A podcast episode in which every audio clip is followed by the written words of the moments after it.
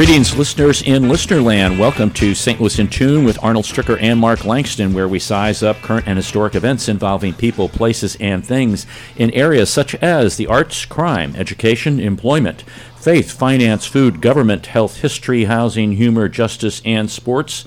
We originate from and connect the gateway city to what is happening regionally, nationally, and internationally. Good day to you, Mark. it is a good day. You know, I'm to the point now with my age. I, I don't want to talk. I'm not that old, but it's good to get up every day just to know I can get up and get out of bed. And uh, so that's that's good. Absolutely, and we're going to run to our return to civility today. Uh-oh. We're running to this one because it is extremely relevant in what's going on in our, in our culture today. There is a marked decline in something we value. It's the destruction of civility, said the Duke. Twenty years ago, people may have had their differences of opinion, of course they did, but they did not abuse one another for it. They respected those whom, with whom they disagreed, they spoke courteously. Oh, boy. That's good advice. Best advice I've heard in a while. It's actually. really good advice. Yeah. Uh, uh, yeah. We've got uh, people that are kind of just out of control. Yeah, that's true. Well, there is a guest that we're going to be talking to. He's got a lot of control. Yeah. He's a guitarist, songwriter, recording engineer, producer, and former music professor who played with Wild Cherry, Molly Hatchet, and currently plays with Foghat. He received two Grammy nominations, an American Music Award, two platinum records, three gold records, six records he engineered reached number one on the Living Blues radio charts. He has appeared on the Grammy Awards Midnight Special Don Kirshner's Rock Concert. And when he was with Wild Cherry, they toured with Average White Band, Isley Brothers, Earth, Wind and Fire, Jackson 5, and the Commodores. We're talking to guitarist Bryan Bassett from Foghat. Welcome, Bryan, to St. Louis in Tune. Well, thanks a lot. Well, you guys are going to be playing. I'm going to kick this off right away. April the 13th at 8 p.m. at the Lincoln Theater in downtown Belleville, and what a concert that's going to be! You're you've been on on tour this whole time, or you're, this is where is this in your tour schedule? This is uh, really sort of the beginning of our tour. Uh, we we had played a couple shows. We did a cruise not too long ago, uh, but really we kick off in uh, the end of March, and uh, you know, and our main touring season is pretty much May through November. So we'll be out there all year long. And you do like a gig a week, or a gig every couple of weeks, or how, how frequently are your sh- are your shows? I think once we get into the summer, we're three or four a week, and uh, other than that, maybe, yeah, two or three is probably my, our average. wow, so you have to have some kind of endurance to do that, but you've been doing this a long time, being on the road. I have, uh, you know, our our saying is uh, we play for free, we get paid to travel. I love it. Well, take us take us back to that uh, harmony rock guitar that you first got when you were a kid, Boy. and what what was the the motivation for you to really go and and really hone those skills on that guitar? And and how old were you? I'd like I'd like to know how old you were when you started there. I was uh, probably a preteen. I think I was probably 12, 13, and uh, you know Ed Sullivan show with all the great British invasion bands, you know, was on every weekend, and I think everyone in my neighborhood either got a guitar or you know some kind of a snare drum or something. So Wow. there was a lot of basement garage bands that you know in those couple years there, and. uh once I got that that red guitar, it was a bright red Harmony Rocket one. I just rebought one on eBay not too long ago too. It's not the exact one, but the same model uh, just to relive it. But when I opened up that case on, uh, you know, it was a Santa Claus gift, and uh, and Santa Claus, my parents, of course, they uh, they included a couple Jeff Beck records, so they they put up a, a pretty. No, you know, I don't know if that was my chance, but I was like, okay, well, what a way to start, you know, trying to copy Jeff Beck, my favorite guy over the years. But So uh, yeah, it was uh, you know that new guitar smell. It, you know, I went nuts and um, had some guitar lessons by a local uh, old big band guitarist. Jerry Condorado is a, a a nice old Italian gentleman. He used to drive up in his Rambler, and my mother would chase my sisters out of the house, and I'd you know once a week had a lesson. So I uh, got off to a good start and just got the bug real early. wow, and mom and dad were rockers then with Jeff Beck. That could be- I know. Could you imagine? You know, Yeah. Like, okay, well, That's they could great. have picked like Gloria or you know. I, I, my mom and dad were listening to Nat King Cole, stuff like that. Right, uh, right. Uh, uh, what Herb Alpert and the Tijuana Brass. Right. You know, and I'd say, Yeah, well, that was a good one. it was, but I was like, hey, I want to hear some rock. Can I hear some Yeah. rock and roll? It You might know. blow up the record Oh player. yeah, yeah, they didn't like that. So you, you mentioned uh, Jerry, and what you know, musicians always have a, an affinity for their teachers in, in one way or the other. A lot of times they, they love them or they hate them, and uh, he obviously gave you a lot of good uh, foundational skills. What are some of those skills that you really got from Jerry that helped you become a, the guitar player that you are today? You know, uh, he was not a rocker at all, and I learned all uh, these old big band classics, and so he taught me to read music first of all, uh, and then we worked out of the Mel Bay system. You know, one through twelve. There's little, the books. You know, as you advanced in technique, but it, that's what he taught me really was proper technique, hand position, um, and reading. And uh, you know, of course, I applied that to uh, after he left. I'd slap on a Kinks record or something, but. when he was there, you know, we learned these very basic uh, songs. Um, but uh, you know, I learned proper hand technique. Really, that was what he taught me, and, and reading. I think were the two main things. So when you go to way to University of Pittsburgh and you and you're working on your degree and you're kind of playing in some groups and things like that, uh, just kind of catching up with other guitar players and exchanging uh, stories and exchanging some kind of uh, you know chords or things that you're doing. Absolutely, yes. And uh, Pittsburgh was a really great music city at that time. I mean, there was dozens of clubs to play. You know, I we played one of my early bands. We would play five nights a week in a different club every night, and uh, you know, cover music, of course. And we were just beginning to learn to write songs, but mostly we were playing top forty. But it was a real proving ground for uh, learning your craft, and uh, and uh, I really, if it wasn't for that, I doubt I, I would be what or I am today and uh, it was just so many great musicians over the years. And then in the '70s, um, you know, during Wild Cherry era, there was dozens of groups playing original music. It was almost like Seattle became later on as a you know music hub, and um, so yeah, it was a beautiful place to learn to play. And uh, you know, eventually we had that hit record out of there. So you were what 22 when that uh, number one hit came, and uh, That's right. Wow, wow, and and you guys had been playing together for for how long? just a couple of years. Uh, but we, uh, Rob Parissi, who was the band leader and wrote, you know, wrote played that funky music, um, had a band called Wild Cherry before I joined, and he had disbanded it and decided to give up music, and he was managing some restaurants, and uh, that lasted about a year. And uh, you know, I told him when he broke his band up, I said, if you ever get back in the music business, give me a call. Which he did not too long, uh, you know, later, and uh, we added a bass player and a drummer, my friend Ronnie Beitle and Allen Wentz. Um, you know, we did some auditions, and Ronnie I had played with in a previous band, and that was the quartet that uh, we started playing. So we already, you know, he had a great reputation in all the clubs in the tri-state area, West Virginia, Ohio, Pennsylvania. That was our sort of stomping grounds, and so we went right up on the, you know, club basically, and uh, and really.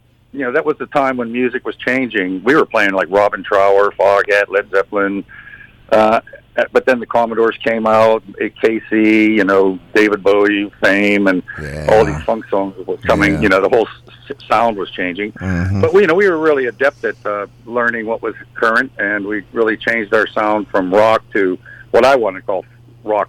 You know, funk rock. We tried to do rock sounds with, you know, funk beats, dance beats. Mhm. And uh, but you know, the song is autobiographical.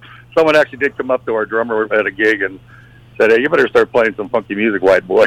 Yeah, I, I was going to ask that. I, I read that in another interview, and I was I was going to you know probe you about that, the auto autobiographical uh, nature of that song.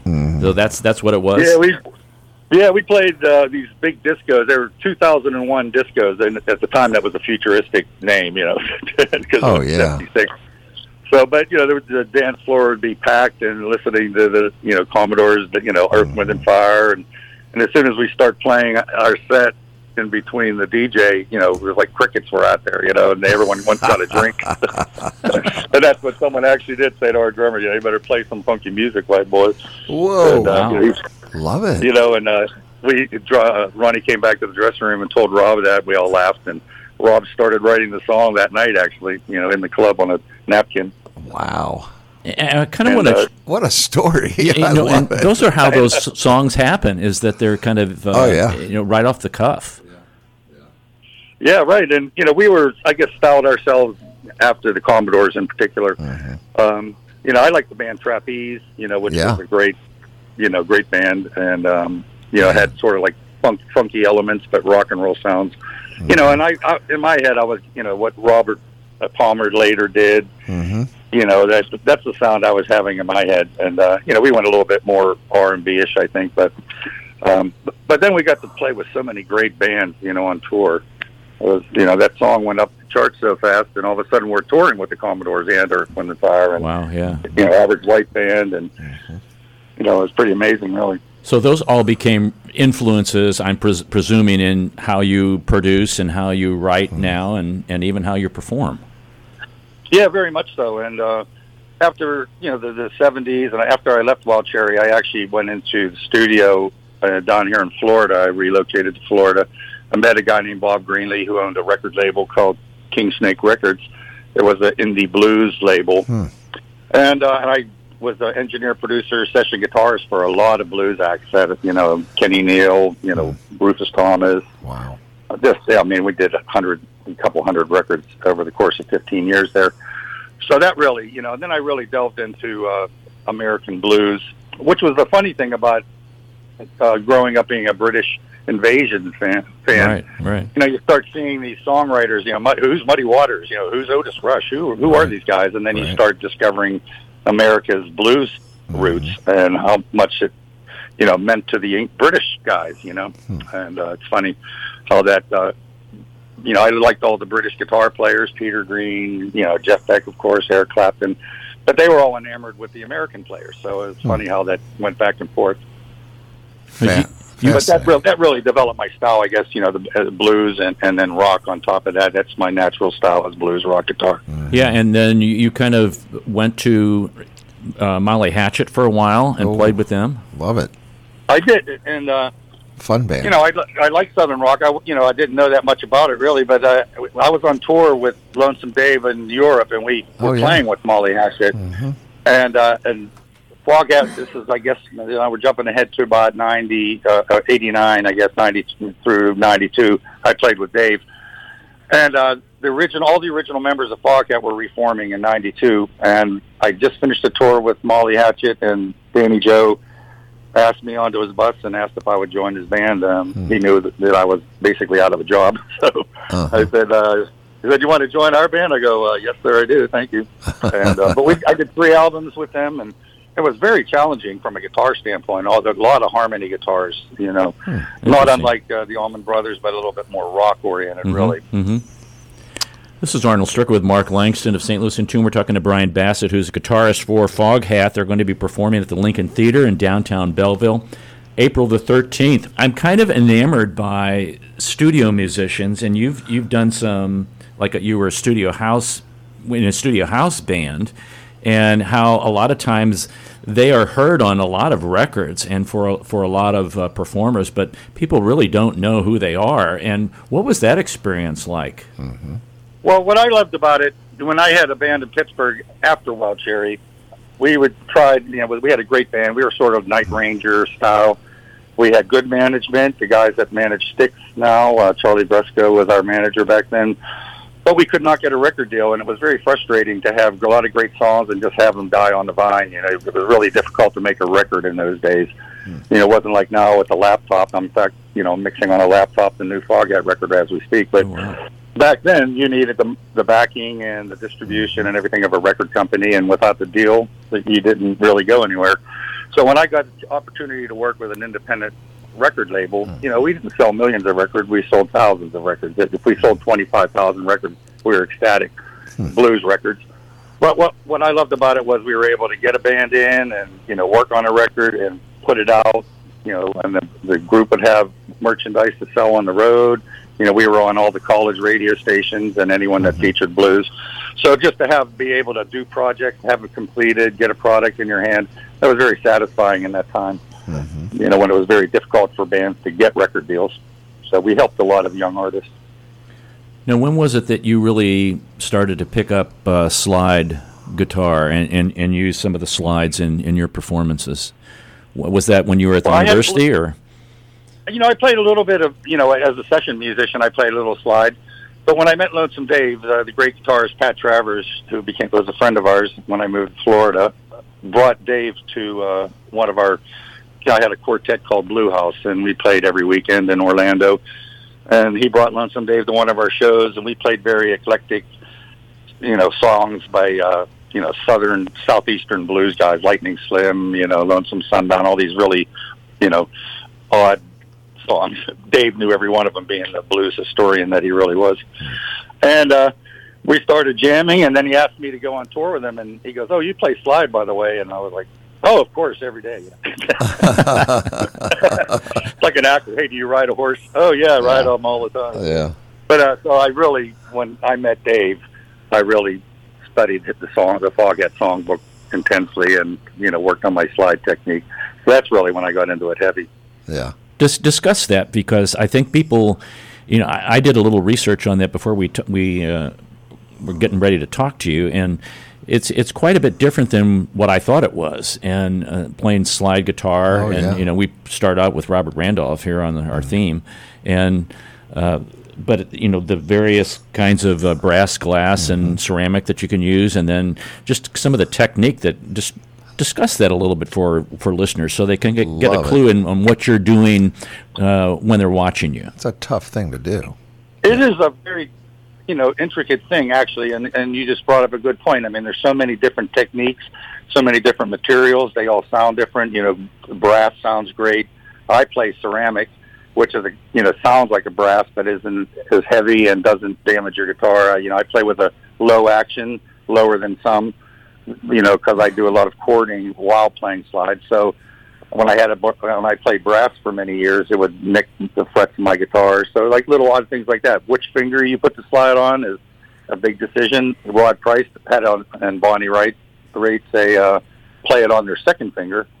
Um, I play on my third finger. A lot of guys play it on their pinky. So I mean, there's all these little you know deviations, and then uh, you know you have so many different styles of players. I mean, Warren Haynes plays great. Derek Trucks is unbelievable. You know, Randolph is like you just mentioned. You know, I think he's more of a lap steel player, but Right. um, you know, so there's all these different techniques, and then there's so many great slide players coming out of Nashville, which are more country. You know, you have to decide if you want a clean Stratocaster sound, or you know, I studied Rod Price for so many years, and that's loud, distorted slide through a Marshall amplifier. So there's all kinds of muting techniques that you do with both hands, you know, to get a clean sound. So you know, there's, you know, I. You could, I could probably do a series of instructional videos just to point out all, all these minor differences. You know, it's not just you know, pick up something, put it on your finger, and slide away. There's a lot of things. What how you tune your guitar? You know, Right. Johnny Winter played open A. I play open E. You know, there's different tunings um, to consider. So you know, there's a lot that goes into that that slide technique. You know, of any great player. Well, and, and discuss that a little bit more, Bryan. In that you know, I'm a I'm a I don't want to say former musician. I, I I'm always a musician, but I don't play my clarinet anymore. But all the work that goes into you know working those things out, not in the in the practice room, I would say, and you know on your own in your room, you know going through chords or getting through getting uh, fingerings down and, and things like that. How how has that evolved for you when you finally were like, okay, I'm really kind of comfortable with the slide now, and I, I feel like I'm I'm where I want to be. You know, I've been in Foghat now close to over 20 years, and um, the first five, six years, you know, I was always very picky about intonation. I think that's probably the most decisive thing when you're learning slide is Mhm. how to play in tune, because nothing sounds worse than a bad slide note. you know, Oh, yeah. there's no hiding an out of tune note uh, when you're playing slide. You know, when you're playing regular guitar, you know, you can add some vibrato or you know, you know, bend the note a little bit on a slide. You're either hitting it or you're not. So, intonation is probably the best the, the best indicator of someone's level, you know, skill level. You know, some people are natural at it. I mean, I, it was my that was my most difficult thing was playing in tune consistently. You know, some guys just have a natural thing. Like we do a lot of shows with George Thorogood, Oh. you know, and he just he just rips away and it always sounds great. So, you know, Yeah. maybe I'm a little hard on myself, but uh, you know, to me that that was my biggest challenge. And and I didn't realize you play on the fret versus between the fret. Right. Yeah, I think that's one of the first things you figure out. You know, you because really when you you know put your fingers without a slide, you when you play regular guitar, Right. you know the, the it is stopping on the fret. You're just behind it, pushing Right. the string down to that fret. So yeah, once you realize that, oh yeah, I got to play right on top of the fret. So um, yeah, that's definitely uh, one of the first things you learn. We're talking to Bryan Bassett. He's guitarist for Foghat. This is Arnold Stricker with Mark Langston of St. Louis in Tune. They're going to be performing at the Lincoln Theater in downtown Belleville, April the 13th at 8 p.m. You can get some tickets. Go to the Lincoln Theater Belleville.com and you can get more. So we're going to take a quick break. We'll be right back for our next segment. You're listening to St. Louis in Tune with Arnold Stricker and Mark Langston on the U.S. Radio Network.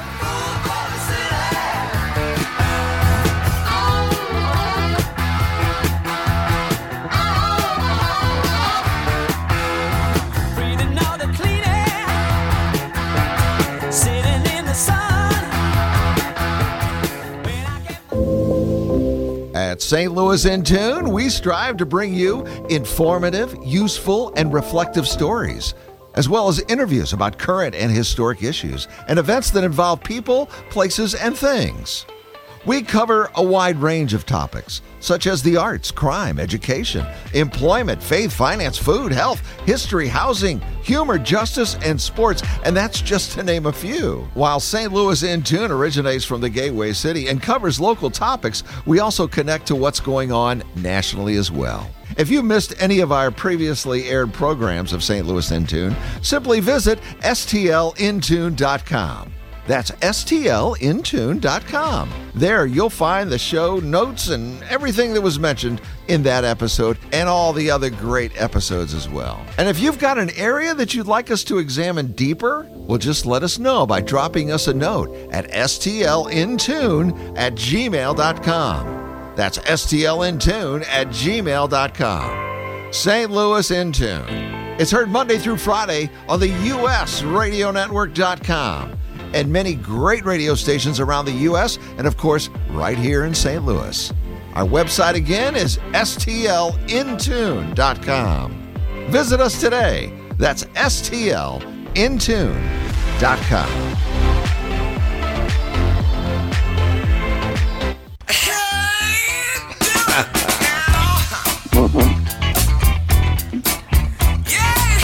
That was Bryan Bassett on the guitar, starting that off, folks. This is Arnold Strick with Mark Langston of St. Louis in Tune. We're talking to Bryan Bassett, who's guitarist for Foghat. They're going to be performing at the Lincoln Theater in downtown Belleville on April the 13th at 8 p.m. So Now, that, wait a minute. I'm just I'm just jamming on this song oh yeah, minute. Hey, hey, d- d- do you is that your ringtone on your phone, Bryan?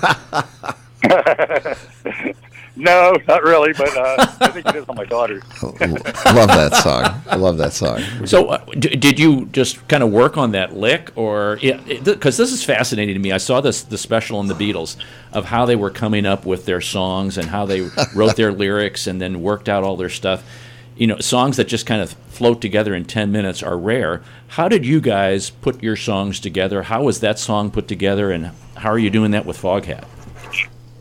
Well, like I said, we were at that time changing our style into uh, you know funk style, and a lot of the bands, and once again the Commodores in particular, you know there'd be a chording, you know, guitarist, and then a single note, you know, guy playing a funk, you know, single note line behind it. That was a song structure that was common back then. In fact, we played a song by the Commodores called "I Feel Sanctified," you know, that had that same kind of combination. So you know, it was, it was done deliberately. You know, I was the single note, you know, guy, and Rob sang, and you know, the, uh, the big chords, you know, behind it. And, uh, you know, he had the chord structure, and I just, you know, came up with that line, uh, the single note line to go along with the chord structure. So, uh, yeah, we, you know, worked it out in the basement where we rehearsed, and, um, you know, we started playing it live. It's funny, though, that song, you know, became very popular in our area even before we recorded it. It was like one of those songs, I think, that guys that didn't like the dance go, well, I'll try that one, I guess. Yeah. Yeah, I think it's the same Right. one. I mean, how I always say we made the wedding circuit because you know every time you go to a wedding, it's, on the you know the dance list, you know, for the after party. So that and you know brick house and uh, you know all those kind of songs. We are family, you know, and uh, but yeah, it's one of those songs that I think people just you know like to dance to, and it, you know I think that really did a lot for it. Plus, it was kind of tongue in cheek, funny. Yeah, but it, it, it's it's part of our culture now. Right, I mean, that right. song it's it's got to be quite a thrill to to produce and write and make a song that is part of our culture that people use at their weddings and uh, just having a good time with. I mean, it's gr- it's got that test of time. You know, that's that's a great thing Yeah, to have. you know. yeah. I'm just you know we're all you know the guys in the band we, we're still proud and excited that it's still out there. You know, it's Oh, it gets yeah. like used in movies and Right. things like that. So Yeah. you know, I mean, I'll, I played a million guitar notes in my life, but those nine notes will be the ones that Hmm. people remember me for. So, but you know, it's great to be a part of a song like that. You know, it's just It- it's exciting. My kids are excited about it, and It has to be. You know, is it is it still a thrill for you to hear your song on the radio um, or playing on a movie? Do you get? Do you still get that? Uh, does it still, you know, energize you a little bit? absolutely, yeah. It's, um, you know, it's it's a, just a point of pride, really. We, you know, I love to hear it. Mm. You know, it's, it's not nice to be part of people's family gatherings and you know to hear it at a party and Mm-hmm. you know my sisters and you know when my parents were with me they were they were always excited to hear it and I, I have a large extended family cousins and you know they always drop me an email hey I heard your song here right? Yeah, you know yeah, or yeah. I just walked into a bar Yeah. Uh, so yeah there's nothing really as a musician there's really not too much better no. you know No. Pardon me while I turn it up. Yeah. So, yeah. you know, I- I think it's- my uh, my girls get a get a kick out of looking at old videos. You know, when I had big, you know, bouffant hair. yeah. What was that all about? Come on.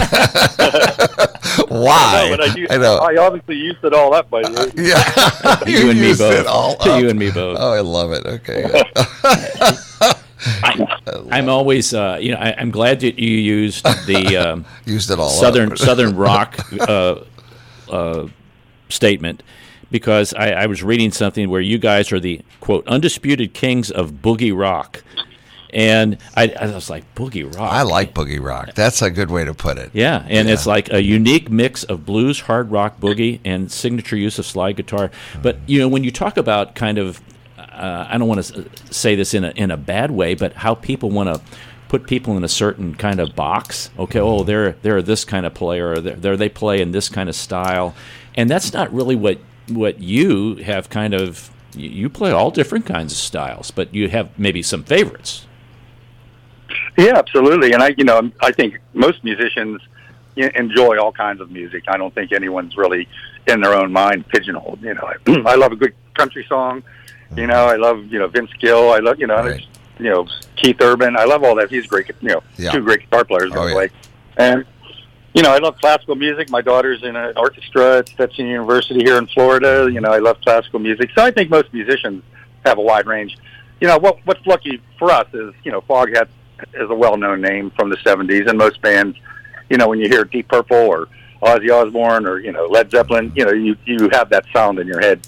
You know, I think it's pigeonholing is a little tougher on unknown new bands when they're trying to come up and establish their own sound and you know they get you know put in an indie category or this kind of category you know and you know it's different and you know radio is all different too than it was in the 70s so uh, Oh, yeah. you know i'm sure you guys remember you know the great radio stations coming up you know you would hear Oh yeah. you know Charlie Parker, you know Jimi Hendrix, uh, you know Janis Joplin, Right. blues. You know, it was very diversified.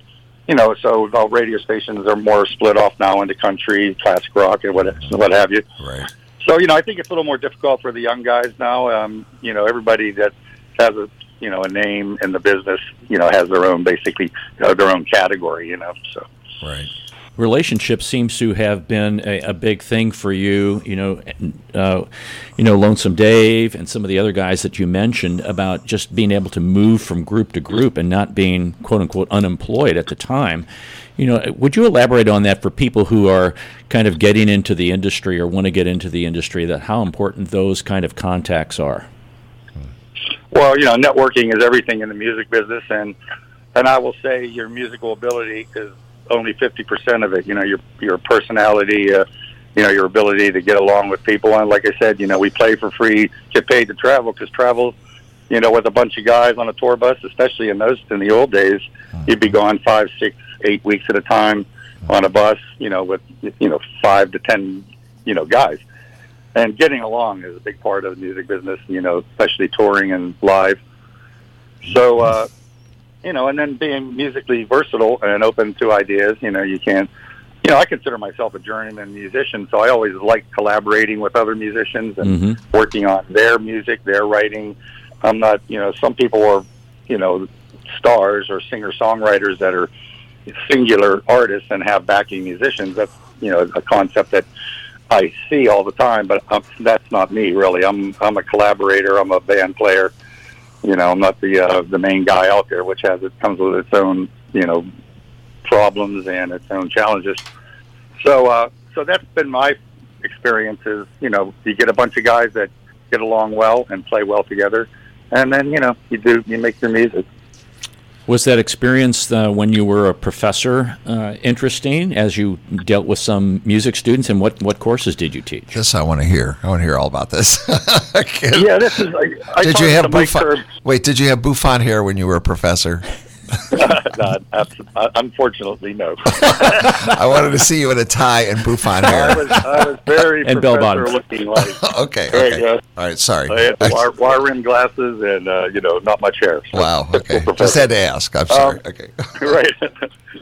but um, you know, I taught at the Mike Curb School of uh, uh, you know Arts and Technology at Daytona State University, which is a brilliant thing. I don't know if you've heard of Full Sail University, but it, it was also it was a recording, you know, school. You know, taught you uh, recording engineering, music business. You know, was all around video editing. It was you know, a, but an arts and technology program. I taught what what was called contemporary ensemble, which was basically you know School of Rock. Everybody in the program had to you know play in a band basically, and I taught three of those you know classes every semester. Um, you know, they, and then uh, the kids would come in. Some of them were great musicians. Some of them were there for the more technical aspect of it, and we sort of made them play. If you know, if they hmm couldn't play guitar, you know, you could play tambourine, or you know. But most of the kids in our programs, you know, were musicians at you know at some level. So that's like basically what I taught, and I think the, the thing that I tried to convey the most was that, hey, listen, you know, I was on a number one record, and here I am in your classroom talking about it, and I live right down the street from you, so success is not as far away as you may think, you know. So I tried to teach individual, you know, skills and um, how to how to learn songs. I mean, that's basically what I did was run rehearsals and try to show, you know, the kids how to run a rehearsal, how to practice, how to lit ear train by listening to records. You know, what key is that in? You know, what chord is that? You know, things like that. So just really basic um, beginning band techniques.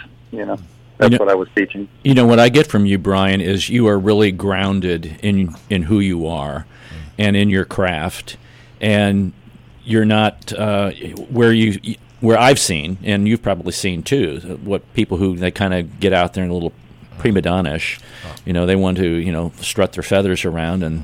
They're, they're like the greatest thing since sliced bread. Oh, yeah. But, you know, there's something else that'll come along. But you seem to be very grounded, and I really appreciate listening to that. It, it, it makes it, um, you know, more enjoyable from my end knowing that okay the guy that's playing that he's just a real guy Yeah. he's not somebody who thinks he's you know somebody has got to wait on him and anything like that i don't know if um, y- you've had that comment made or what kind of having. Well, I appreciate that. That's I consider that a high compliment. Um, because that's how I think about myself. I mean, I'm just a, a normal guy that happens to play guitar and enjoys it, and you know, and has, has been able to do it for a lot of years um, and make a living at it. Um, Right. yeah, I'm not. I'm not really down too much with the prima donna guys. You know, like I said, there there are guys that are stars, and they they said that that is one of the things they have to deal with is that ego, you know, self esteem, and you know, and how you you know envision yourself as an entertainer. You know, some guys we you know we used to call it LSD, you know, lead singer disease, and um, you know, but they but some guys you know need that you know with that ego or whatever it is you know, to maintain their their stardom. I guess you know I don't know. It's, it hasn't been my problem. I guess because I'm don't consider myself that in that category of an entertainer. Um, but yeah, well, thank you. Like I said, that, that what you said was um, very complimentary to me, and I appreciate that because that's the way I think about it. I think about it as a job, and and I enjoy meeting people that have the same frame of mind that I have, and you know, so I mean, I've been playing a long time, and I've met hundreds of musicians, and the guys that I tend to hang out with and talk to and remain friends with all sort of think about it the same way I do. You know, they run into people at an airport. Hey, how's it going? Where are you going? And what city are you playing in? And Right. stuff like that. You know, it's just um, Right. you know, that's the way I look at it. It's just a, a, a fun job. Yeah. That's neat. Yeah. It's kind of nice to be normal. It's like, Yeah. I, li- I like you said, yeah, I live down the street, you know. And when I get done, you know, I'm on stage, there's 20,000 people out there. I got to go and I just go home. Right. Sleep in my bed. Yeah, right. It's like, you know, Gotta Like every- get in my car and drive home. I you know. It's like nothing special. So- but it is special. It it is- is very special. Yeah. Which, yeah, I mean, what you give us is very special. It's it's a Yeah, very and I'm, special and I'm very, you know, I'm I'm very blessed. I consider myself blessed to do something that I love like Yeah. that, and you know, Right. have it go over well with people. yeah. And get paid to travel oh, too. Oh, why not? You know? That's it. Yeah, right. So, so when you when you get paid to travel at the Lincoln Theater in downtown Belleville, April the thirteenth at eight p.m., what can fans expect? Well, you know, we're going to obviously p- uh, play some of the Foghat hits that everyone loves to hear and, and we love to play. Uh, we got a couple deep cuts from uh, albums. We're going to play a couple new songs that are going to be on our upcoming album, which is just um, making right now. We finished principal recording and I'm mixing it, uh, so we'll have something out in the summer, new release studio. And uh, you know, you might hear something a little funky maybe at the end. You, know, you never know. Is it? It's got to be hard to do uh, new rock music nowadays. I mean, I always see all these classic rock. Uh, I I was a disc jockey in the '70s. I remember when Foghat hit hit the scene, and Sammy Hagar and uh, Thin Lizzy, and all these bands were coming out at that time. But I don't see that kind of a surge anymore. I mean, for rock and roll to be there, uh, it, is it? It's got to be a difficult thing. Is it difficult? I don't. I mean, maybe I'm missing Yeah, something um, here. Yeah. Well, you know, it's difficult uh, trying to get new music by classic rock bands out there. You know, I mean, you have we have our fan base, and so we'll sell to our Foghat fans from our website, and you know, where all digital music's you know sold these days. We actually the last few releases we did, did vinyl runs too. So, you know, we have a fan base that'll buy some of our stuff. It's not like the old days where you know it's in the millions. Right. I don't think anybody is really No. anymore um, you know, except the, the, top, very tip of the pyramid. But um, yeah, it's just the whole music business is different, as you well know. It's, uh, the way you distribute music, the way people consume music. I mean, I can remember in years past worrying whether there was two or three seconds between tracks on a vinyl record. You know, just hmm. you know from a Wow. artistic standpoint. You know, does this song run well into that one? Does it, you know? So hmm. as a part- you know, I was on a, the Grammy board for a long time, and the and the producers and engineers wing, and this was a discussion where when digital albums, you know, got put up on iTunes, it goes alphabetical. You know, it takes the concept hmm. of a record Uh huh. pretty much destroys it. You know, so we were, tr- you know, trying to figure out ways in the new digital age to, you know, keep the integrity of a record, Right. you know, song order, and you know, because it was a big thing back then. You know, mm-hmm. do you want a rocker going into a ballad? Do you want this song going that? Right. Should it wait four seconds to, you know, let the atmosphere shift before the next mm-hmm. song comes up? So all those kind of artistic considerations in making a record have totally changed, hmm. and um, you know, it's almost like a singles market now, like the '50s. Um, so yes, I don't know. Young bands have a whole different set of challenges than us classic rock guys do. You know, we have our record, you know, out there, and in fact, we just you know released. Um, uh, there's a compilation came out on uh, the first five Foghat records just came out as a digital CD package this past week, and so we have those records, and they're in the can, and they're you know sequenced, and they are the way they are how you make a new record for an old band? Well, we just do it for fun now, and um, you know, we we record at our leisure. I, we have a recording studio in Central Florida, and we just we rehearse and write and we record. And once we have a bunch of songs we like, we put something out. But yeah, it's quite different from the '70s, obviously. How fun. Sounds like fun. Yeah, good for you guys. you know, like we're fun. we're gr- grateful that you took the time today to talk to us. We've been talking to Bryan Bassett. He's guitarist for Foghat. They are performing at the Lincoln Theater in downtown Belleville, April the 13th at 8 p.m. Bryan, thank you very much for taking time to talk to us. We greatly appreciate it and have enjoyed it thoroughly. Yeah, absolutely. Well, thank you. It's been my pleasure. Thanks, guys. Yeah, take Bryan. care. All right, Bryan. Great. Have, be careful. Okay. Wow. Wow. What a great guy. What What a great guy. That was fun. I wasn't sure how it was going to go. He is articulate. He's smart. he's been around the block a few times, if I might say. Yeah, on on the board of the Grammys uh, for producing, and you know, it's like Yeah. he's he's really ha- got his fingers in a lot of different pies that all relate to Mm-hmm. Right. what he loves to do is uh, music. Right, right. What a f- swell guy. Yeah, Swell guy. I'm not kidding. He's just a swell guy. yeah, because a, a lot of a lot of times you don't get that kind of uh, response. No, not at all. Uh uh Yeah. Wow. What a what a band. I mean, there are so many great songs. Uh, I- just want to make love to you was one of them. Right. Ride, ride, ride. Slow ride. Driving wheel. Yes. Stone Blue. Oh, there's Fool for the City. Yep. You know, that's all 70s stuff. But it, it kind of lasts the test of time. And there's still, you know, there's kids in their 20s that I know that are listening to some of this stuff. Well, what's interesting is he was talking about country music, and country music has taken on.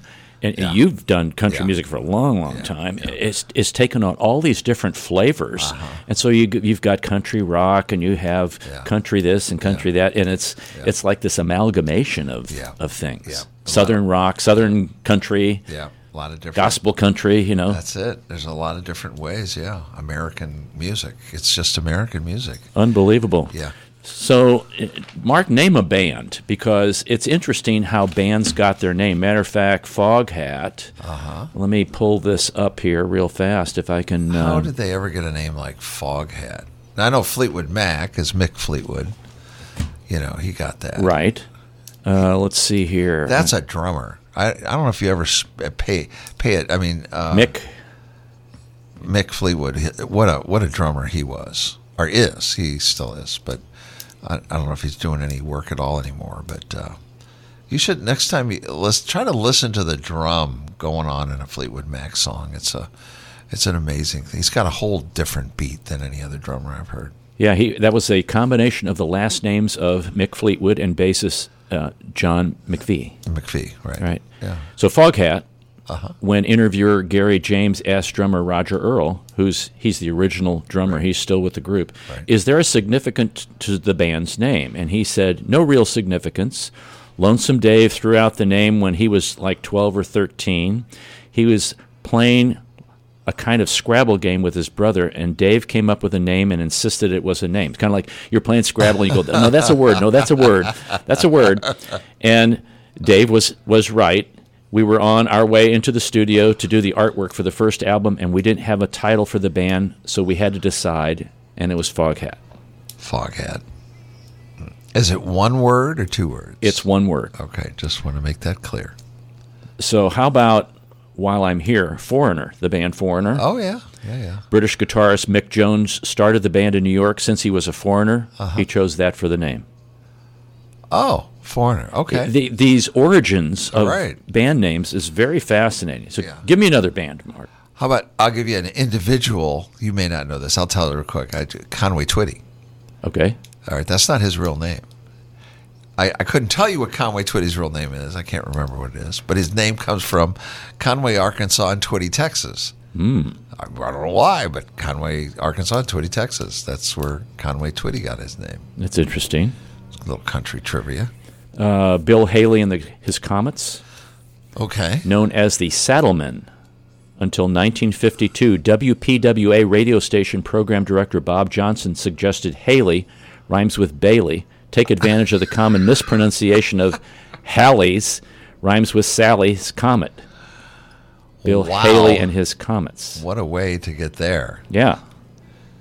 Now there was was there Jefferson Airplane and Jefferson Starship? I, Yes. I don't know what there was a there was something there. I never Right. really understood the different. There was yeah, it was Jefferson Airplane, but then it became Jefferson Starship or vice versa, or versi vice, or however you say it.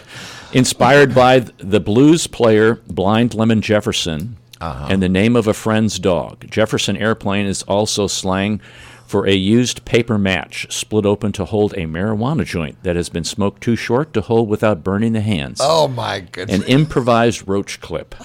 ah, I never knew that. Yeah. Wow. All right, let's let's do another one here. Uh, Crosby, Stills, obviously that, and Nash And Young. and, and Young, right? Once, oh yeah. While still trying to decide on a name for the new group, the trio considered calling themselves the Frozen Noses, as a vague reference to their growing cocaine habit. They also came close to including their drummer Dallas Taylor, but decided that drummers were expendable. Wow. wow. Holy smokes, that's tough. Wow, that's tough stuff. Uh, Rolling Stones. Uh, From the Muddy Waters song Rolling Stone. The name was suggested by guitarist Brian Jones. Okay, you have to if you're going to do the Rolling Stones, you have to do the Beatles. I am, and the that Fab was Four. that was very fascinating when I read that Yeah, one. I, I was really surprised actually John, Paul, George, and Ringo. because the Crickets were cited as an inspiration for the name of the Beatles. Additionally, the misspelling of Beatles, B E E T L E S, uh-huh. their name's spelled B E A T L E S, was a play on words describing the beat of the band. Beatles. Beatles. Oh. Whoa. So I never, all these years, I've Yeah. lived on this earth and never knew. So it had to do with the beat of the band. Right, right.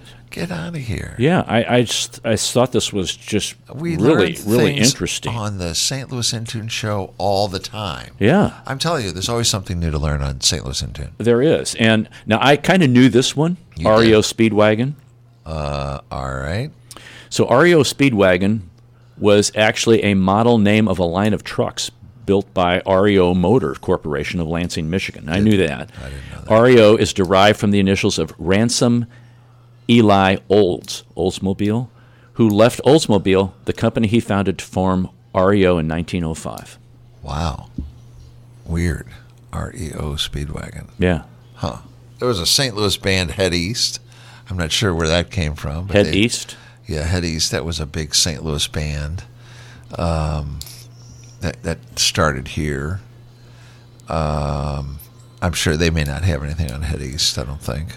Head East. Let me look yeah, here. they I'm, probably I'm don't. looking here. No, I see it. I Yeah. see uh, Humble Pie. Oh, humble pie. That's a good one. That's a good old rock and roll. Humble Pie. When Peter Frampton, formerly of the Herd, Oh, and ex right. Small Faces member Steve Marriott got together, they chose the name Humble Pie because they did not want the press to call them a supergroup. Ah. Hmm. Huh.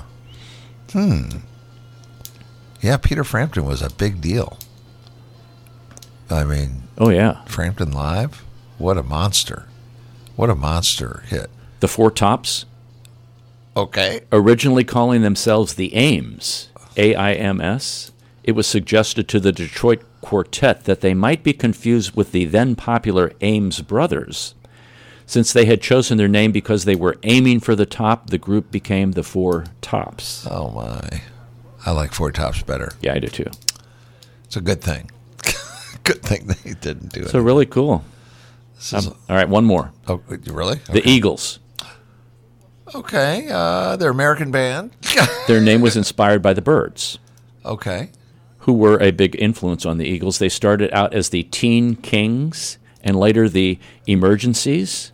Don Henley recalled, We wanted something simple and we wanted something American and we wanted something that was easy to remember and something with a little spiritual value. Eagles sounded very American football teams and street gangs. Oh wow! wow! Wow! Wow! That's interesting. Well, this has been a fun show. It has been. especially uh, even if you're not a rock and roll you know you've heard these names you've heard the stuff and uh, it's good to hear what's going on with it Yeah. You know kind of make you a little more round well-rounded Oh, yeah. a little more worldly So uh, you have some days today. Apparently, we always do. This is Mark's the, the day of the day. Today is I- the day of. of uh, national burrito day ooh, you like burritos yes, I do. all right i'm not crazy about burritos but uh, it's uh, because they're so big Right, that's the small with- burritos. i'm yeah national siamese cat day Never had a Siamese cat. I've got cats, but I never had a Siamese cat. Nope. My neighbors did. I know. If never mind, I'm not going to even talk about it. Okay. Let's see. National Student Athlete Day. Okay. Yeah, I don't know if you were ever an athlete when you were a student. Yeah, I tried to be tried to be one. I was. I was a center on the football team. Okay. The only reason was because I was the smallest, littlest guy, and I wanted. I knew when I snapped the ball, I had one chance yeah. to get him. You know, it's that Right. sneak attack. Right, right. So. I snapped the ball and hit him, and I, that was it. It was all was over it. after that. New Beer Eve. New Beer Eve. In 1933, the government ended prohibition. And this date uh, is uh, to grab a beer and toast your ability to drink it again. Interesting. So you weren't able to drink it. Army Day. Today is Army Day. Uh, let's see. Uh, California Poppy Day. Who cares? We're not in California. But they do listen to us in California. Yes, they do. Fresh Tomato Day. It's tough to find fresh tomatoes. It is. especially this time of year. Uh huh. Let's see. Uh, this is Holy Thursday. We're Right. right, tomorrow's Holy Friday. Right. Uh, and you, you know what happened on Holy Thursday? This was when uh, Christ had his last, supper. Last supper. The Mhm. Last Supper, and they washed his feet. right. Yep. This is uh, all right. Here's here's one of your favorites. I know this is your favorite. This is you.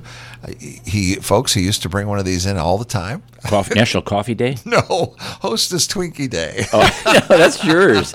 You've got those stashed all over the what place. are what is in a Hostess Twinkie? what is it made out of? That's the key thing. Oh, you remember when they were going to stop making those things? Oh my gosh. They did stop. There was an outcry. There was another company picked them up. Right, right. Yeah. I don't think. And they were made actually in Overland, Missouri. no. Yes. Stop. Yes. You're a wealth of information. I'm learning more on St. Louis in Tune than I ever That's have. why everybody should always tune in to, St. Louis in Tune. Okay, okay. um, International Day of Sport for Development and Peace. Okay, never mind.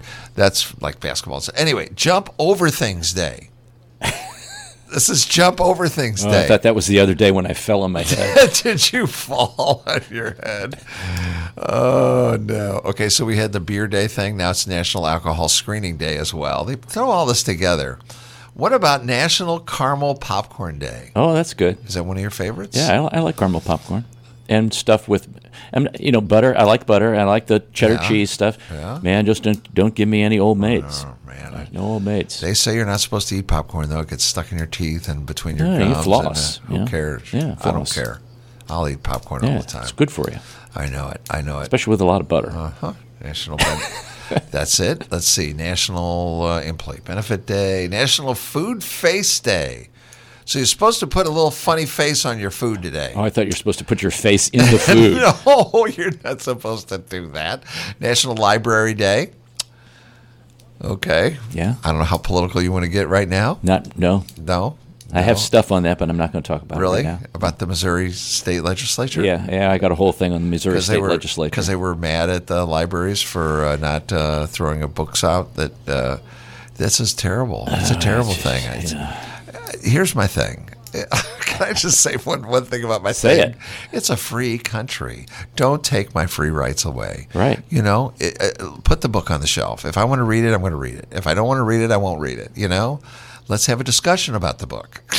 Oh, we want local control. Oh, No. but we don't want it right here. don't take yeah freedom of speech is the first amendment i mean i get i just people saying i don't want to hear that it's like no people have a right to talk they have a right to read things you know let them make their own decisions. They'll figure it out. i know it and then let's just take away funding because you won't Yeah. go along Yeah, with but the it Senate put it back in. Thank goodness somebody's got they're some- not a some sense in their head. I just have a couple more. National Pajama Day. Have you ever wanted to uh, go to work in your pajamas? Have you ever done that? I've never done that. No. No. National Sorry Charlie Day. Sorry, Charlie. National Charlie Day allows us to pause and reflect on the ref- on the rejections that we face throughout our lives. oh, I thought that was like the tuna guy. That that remember the tuna? Oh, sorry, Charlie. That's right. That's what I, that's what I thought. Just a couple more here. National Teflon Day. Oh, that's that's Teflon Don. Yeah, that's when they made Teflon stuff. And uh, two more. Um, New Beer's Eve. New Beer's Eve. Yep. Enjoy a sip of your favorite drink. Right. Because this is when. It, and then the last one is World Table Tennis Day. Oh, Do you ever play ping pong? yes. You're a ping pong guy? I'm not a good ping pong player. Okay. Well, we got about five minutes left, maybe Yeah. less. Wow. Uh-huh. So, uh, you know, the people who are the best to share a secret with, husbands, they're the best people to share a secret with. Really? They'll never tell anyone because they aren't even listening. Oh, I love this one. At my boss's funeral, kneeling and whispering at the coffin, Who's thinking outside the box now, Gary? Oh. oh that's Terrible. That's terrible. Oh, wow. When I get bored, I call in sick to places I don't even work. Tomorrow, I'm getting written up at Walmart.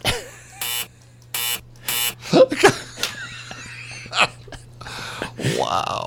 Oh my. I'm waiting to retire so I can get up in the morning and go drive really slow and make everyone late for work.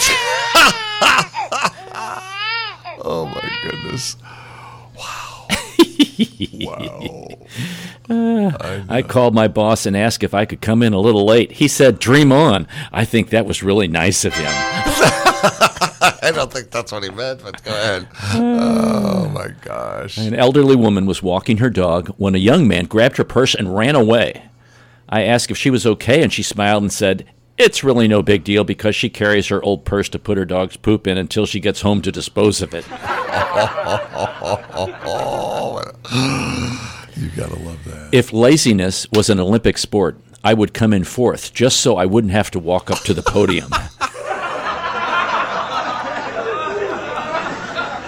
now, Mark, you have cats. Uh-huh. I have a cat and a dog. Does anyone else tell their pets, I'll be back soon when you leave the house, or is it just me? Uh, it's just you. No, I do it. I do it. So my agenda for the day: let the dog in, let the dog out, let the dog in, let the dog out. Wait a minute, you gotta let him in. You forgot to let him in. gotta let him- you know, there's this pay it forward kind of. You know, you've heard of that, uh-huh, right? Uh-huh. All right. I just paid it backwards by telling the drive-through lady that the car behind me is paying for my stuff. Wow, to work. Oh, this one's going to take too long oh, because come there's on. so many of So You will receive some parting gifts Okay, from us. Thank you All so right. very much. All right, so here, find a man who ruins your lipstick, darling, not your mascara.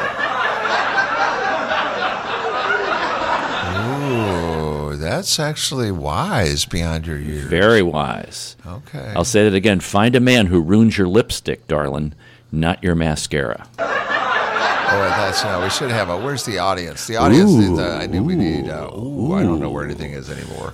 Ever since we have moved, some parting gift for you. I can't find a thing. I don't know where anything is anymore. Okay. A ding ding will work. I know. It. All right. Hands on those buzzers, please. Okay. Hands on those boys. I'm Yes. still looking. I'm still looking for something. I can't All right, find. we'll we'll figure that one out, folks. We're glad that you joined us today. Yeah. Fun. That's all for this hour. Oh. oh. Yeah.